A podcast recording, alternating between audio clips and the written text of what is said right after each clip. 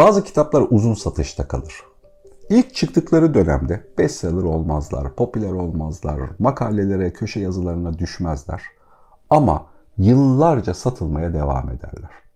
Mesela Trevenya'nın Shibumi'si tam böyle kitaplardan bir tanesi. Türkiye'de Go oyununun moda olmasını, popüler olmasını sağlayan kitaptır. Ya da hmm, Tom Robbins'in Amerikalı bir yazar. E, Parfümün Dansı böyle bir kitaptır. E, yani bu kitaplar normal Yaşar Kemal'in, Murat Anmunga'nın kitapları da tabii ki çok uzunca yıllar satar. Yani hani klasikleşmiş, önemli edebi eserler.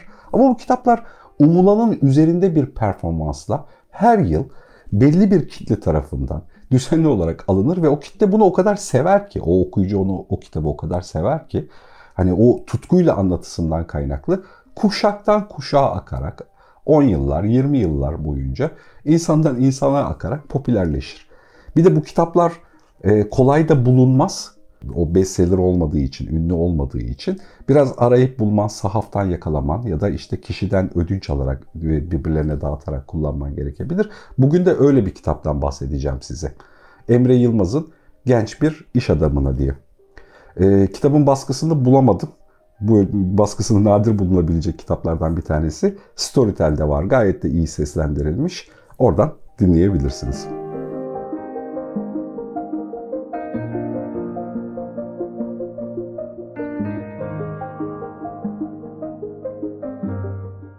Bu kitapların bir de bir özelliği var. Ee, bunlar hafif kulüpleşme etkisi yapan kitaplar. Yani bu kitabı okuyan, Alobar'ın 600 yıllık öyküsünü okuyan, e, Shibumi'nin e, kendi içerisindeki o aksiyonla felsefe arasındaki e, tutkulu dengesini bir kez yakalayan e, o duyguyu paylaşabildiği bir başkasını bulduğunda bir kulübün içerisindeymiş gibi hisseder kendisini. Bunu çok eğlenceli bulurum gerçekten. Bu arada bu iki kitapla alakalı da böyle hissederim. Yani bıyık altından gülümser insanlar birbirine. Parfümün dansını okumuş insanlar birbirini bilir e, şeyi. Bu da şundan kaynaklı bu arada. Birazcık konuyu uzatacağım ama bunu da anlatmayı isterim. E, kitap başka birçok sanat eserinden farklı olarak e, yazanın zihinsel yapısını kopyalayabildiğin nadir şeylerden bir tanesi. Bazıları spesifik bir şeyi anlık yakaladığı için, Suski'nin kokusu da mesela böyledir. Spesifik bir şeyi yakalayabildiğin için yani o, o anı yakalamak, o duyguyu, o biçimi, o yöntemle yakalamış olmak ve bunu paylaşabiliyor olmak gerçekten hani nadir yaşanabilen, ben anladım, beni anladı duygusuna da karşılık geliyor zannederim ondan kaynaklı. Ben normalde iş kitapları okumam. Yani böyle hap bilgiler barındıran, iş hayatına tutunmayla alakalı, para kazanmayla alakalı, para nasıl kazanılır falan çelişkisini kendi içerisinde barındıran. Hani biri para kazanmış bir de bunun kitabını yazmış falan yani. İşte CEO olmanın dört yöntemi falan. Her CEO'nun bilmesi gereken. Bunlar komik gelir bana. E, kitaba yıllar öncesinde rastladım. E, genç bir iş adamına. E, bunu şu anda kontrol ederken fark ediyorum. Eski baskısına rastlamışım. Bir şekilde kapağı ya da işte o dönemki duygum bilmem ne denk gelmiş. E, ya da kitap abur cuburluğu. O birçoğumuzda vardır yani. yani rafta rastlayıp bu da dursun diye, kütüphanede dursun diye aldığım bir şey. Birkaç yılda okumamıştım zaten. Birkaç yıl sonrasında büyük bir can sıkıntısı anında rastladım ve aynı gün içerisinde de bitirdim. Yani ya dönemime denk düştüğü için ya da e, yani kitap o andaki sorgularla iyi cevapları birlikte buluşturabildiği için. Emre Yılmaz 1996 yılında yazmış kitabı. Kitap 20 yıl sonra tekrar relansmanı yapılmış, tekrar baskıya sokulmuş. Bu long sale satışı, uzun satışı fark edilmiş olmalı. Sistemin içerisinde hepimizin o iş hayatıyla alakalı sistemi anlama, e, sisteme uyum sağlama, sistemi yönetme, sistemle uyumlu bir şekilde ondan bir parçayı alma bilmek istediğimiz, anlamak istediğimiz bir şey. Bu biraz eril bir dil. Bunu anlıyorum e, şeyde. Yani hani o para kazanma sadece bana yeterli ilgili bir şey değil. Para kazanma bir gaming aynı zamanda. Bir oyun. Yani para kazanmayı bilmek. Para kazanmayla alakalı e, yöntemler geliştirmiş olmak. Buna bir, bir sihir, büyü eklemiş olmak. Yani benim bir yeteneğim var ve para kazanıyorum falan. Ara sıra duyarsınız. Para beni sever. Para kolay kazanabildiğim bir şey falan hikayesi. E, bunu insanlar dünya üzerinde çoğunlukla o vahşi hayvanlarla beraber tarif ediyorlar yani hani köpek balıkları, işte New York'ta boğalar falan yani hani onlar agresif ve güçlü hayvanlarla kendini özdeşleştirerek tarif ettikleri bir mevzu para kazanma ile ilgili. Para kazanma ve uyumla alakalı bir temel problem var. O da şu. Para kazanmayı istediğin sistemin kendisi zaten kendi içerisinde dalgalı. Bir de bunun haricinde bu dalgalı yapıya yani bu homojen değil. Yani para kazanmak tekil ve tek seferde yöntemini çok çalışıp öğrenebileceğin bir şey değil. Öğrenmen gereken birçok farklı sistemin iç içe hareketiyle alakalı. Bir de ikincisi ana büyük akımlarla beraber bu sistemin yapısı da değişiyor. Emre Yılmaz'ın yakaladığı hikaye şu. 1990'lı yıllarda Türkiye o modernist ve daha vatanı, milleti, insanlığı e, temel alan, daha doğucul bir kökten gelen bir ülkenin 80'li e, yıllardaki hızlı bir kapital etkiyle beraber e, yaşadığı çelişki anını yakalama. 96 yılında yazmış zaten kitabı. Bu özellikle işte benim de içinde olduğum X kuşağının ayaklarını bastığı iki ayaktır. Yani bizim bir tarafımız e, kendi oturma odamızda ahlaken hani güzel bir şeylerden bahsederiz. İşte insanlara yardımcı olacak, insanlarla bütün olan bir şeyden bahsederiz. Şeyi hatırlarsınız yani 1980 öncesinde, 90 öncesindeki yapılmış Türk filmlerinin büyük bir çoğunluğu işte bir manav dükkanı açacağız ve ömrümüz boyunca manavdan kazandığımız parayla yaşayacağız. Böyle kalender bir ruh halinin formatıdır. Ama o 80'ler 90'ların getirdiği kapital ruhla beraber birden değişir. İkinci bir ayak çıkar. Kapitalist, hırslı, Ondan sonra sabahları erken kalkacak, portakal suyunu içecek, sporunu yapacak, agresif bir şekilde hayata başlayacak.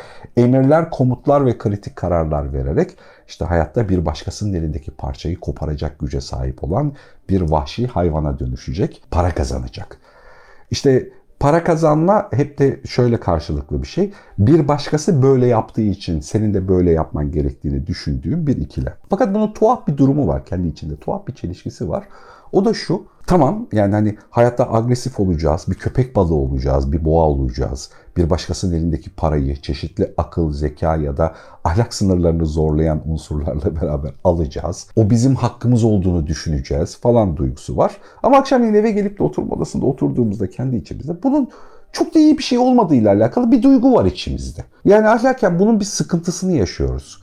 Yani hani bir sürü yerdeki çelişki hali var bu. Yani mesela iş yapacağız. İş yaptığımız insanlar bir süre sonra dostumuz oluyor. Hani onlara ne kadar agresif olacağız, ne yapacağız falan. Yani bir sürü yer ahlaken hani o gri bir alan burası ve o gri alan siyaha yaklaşırken ya da beyaza yaklaşırken ki sınırın içerisindeki dalgalanmasında nasıl karar vereceğimizle alakalı kendimizi iyi hissetmediğimiz bir alan, bir boşluk var.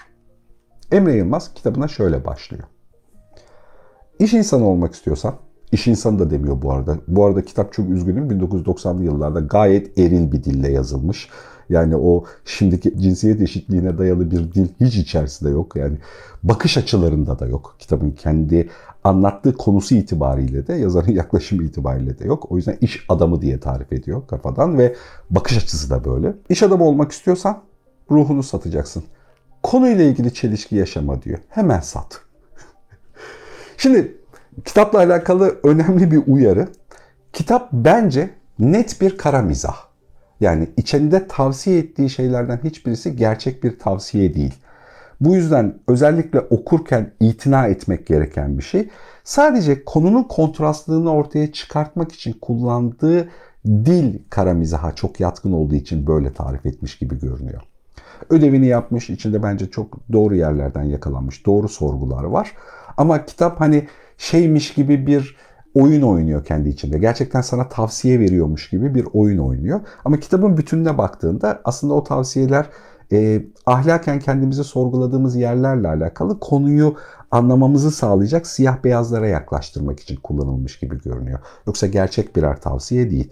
Çünkü oradaki tavsiyelerin hepsini dinlersek muhtemelen bir psikopata dönüşmemiz gerekiyormuş gibi görünüyor. O yüzden kitaba böyle başlıyor. Ruhunu sat. Yani öyle ya da böyle satacaksın. Arada derede tutarsan hem başarısız bir iş adamı olursun ama hem de ruhunu hala sahip çıkamayan bir insan olursun. Eğer iş adamı olmaya niyetin varsa ki gelecek iş adamlarına ait öyleymiş gibi görünüyor. Yani eskiden olduğu gibi savaşçılara ya da bilgelere ait değil, iş adamlarına aitmiş gibi görünüyor. Senin de iş adamı olmaya niyetin varsa, parayla uğraşacaksan hemen ruhunu satarak başla. Bunun o kadar güzel ve hikayeci bir dille anlatmış ki nasıl satarsın, kim alır piyasada, nasıl kullanılır falan hikayesini. Yeterince lirik de anlatmış. Bu arada kitabın dili tuhaf bir şekilde şiirseldi. İkinci verdiği tavsiye, iş adamı olmaya niyetin varsa kesinlikle yalan söyleyeceksin ama yetmez. Kendi yalanına inanacaksın, o da yetmez. Çok iyi inanacaksın. Bu ironiyle beraber başlayıp dostluklar, ilişkiler, duygusal hayat, iş hayatı, borç alıp verme, politika, aklınıza gelebilecek birçok konunun üzerinde dönerek onların üzerinde çeşitli metaforlar, göndermeler yaparak bu ironiniyi, bu kara mizahı çiğniye çiğniye yürümüş gibi görünüyor. Tam bir kulüpleşme kitabı. Masada sıklıkla karşılaştığımız ve yaşadığımız yani iş hayatında girişimciyiz. İşte ya da ne bileyim işle uğraşıyoruz. Bir şey üretiyoruz, bir şey yapmak istiyoruz. Ee, sıklıkla karşılaştığımız ahlaki çözülmeler var. Mesela işte hani bu konuya yatırımcı bulalım. Birileri şuraya para yatırsınla alakalı beklentinin içerisinde. Yani mesela hiç kimse oraya niye para yatırılması gerekiyor? Karşıdan istediğimiz parayı hangi gerekçeyle istediğimizi ve onun hangi koşullarla bize para vereceğini makul bir zeminde düşünmeden masada sohbetini yaparız. Aynı şey fonlanmalar için de geçerli.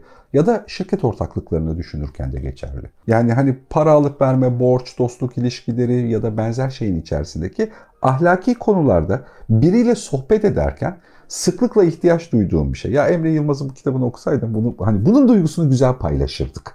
Ya da bununla alakalı ironiyi güzel yakalardık diye hissettiğim kitaplardan bir tanesi. 1990'lı yıllara gelene kadar yaşadığımız o daha tutarlı manav dükkanı, işte biriktirerek yapacağız, çalışacağız uzun yıllar. Çok bir şey istemiyoruz hayattan.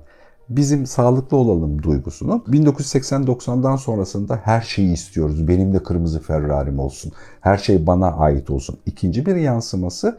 Şimdi dijital dünya ile beraber de üçüncü bir yansıması, üçüncü bir değişimi daha var.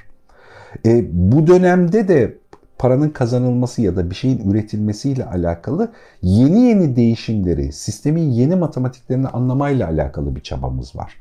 Tam da bu dönemin içerisinde aslında bizim üzerine konuştuğumuz hikayelerin sıklıkla kullandığımız parayla ya da yönetim sistemleriyle alakalı deyimlerin aslında öz kökünün nereden geldiğini, hangi duyguyu kovalayarak, neyi anlamaya çalışarak, neyi sorgulayarak bugüne kadar kendimizi getirdiğimizi anlamak açısından gerçekten çok iş kolaylaştırıcı kitaplardan bir tanesi. İçindeki metaforlarla alakalı çok böyle sürprizler vermek istemiyorum. Hani işinin tadını kaçmaması için. Dediğim gibi şiirsel bir dille anlatmış hani arada bazı şeyleri. Ama mesela şeyleri yakalamış. Bu şu ahlakla alakalı gönderme yaptığım konuda olduğu gibi. Yani sistemdeki herkes ahlaklıysa zenginler zengin kalır, fakirler de fakir kalır. Birinin arada ahlaksızlık yapmış olması lazım ki sıfırdan başlayıp zengin olabilesin. Mesela bu tatlı bir sorgu, doğru bir sorgu. Savaş ekonomisinin kendi matematiğidir. Üretimle büyüyebildiğin bir sistemde değilsen o kazandığın şeyi bir yerden alıyor olman lazım. Yani bunu ya doğadan alacaksın, ya hayvanlardan alacaksın, ya insanlardan alacaksın ya da bir başka sistemin elinden alacaksın. Yani eğer piyasadaki toplam paranın kendisi belli ise o toplam parayı birinden alacaksın. Hangi matematikle nasıl alacaksın ve bunu nasıl biriktireceksin? ister istemez içinde bir savaş yapısı barındırıyor ve ahlaken sınırları zorlanacak davranışlar yapısı barındırıyor. O yüzden bu konudaki fazlasıyla ilgili talep ettiğimiz hemen her şeyin dayandığı sınırı görmek açısından ve bunu karikatürize bir dille, kara mizahla beraber görmek açısından çok lezzetli hazırlanmış kitaplardan bir tanesi. Tekrar altını çizerek söylüyorum. Kitabın içerisinde argo da var. E, gayet e, hafif küfürsel dil de var eril bir dil de var. E, bunu anlamak açısından şöyle örnekleyeyim. Gerçekten bilgi arayışında olmak insanı fikir sahibi yapmaz, şüphe sahibi yapar diyor. O yüzden iş adamı olmak istiyorsan bilgiyi kovalama. Bildiğinden emin olarak davran diyor.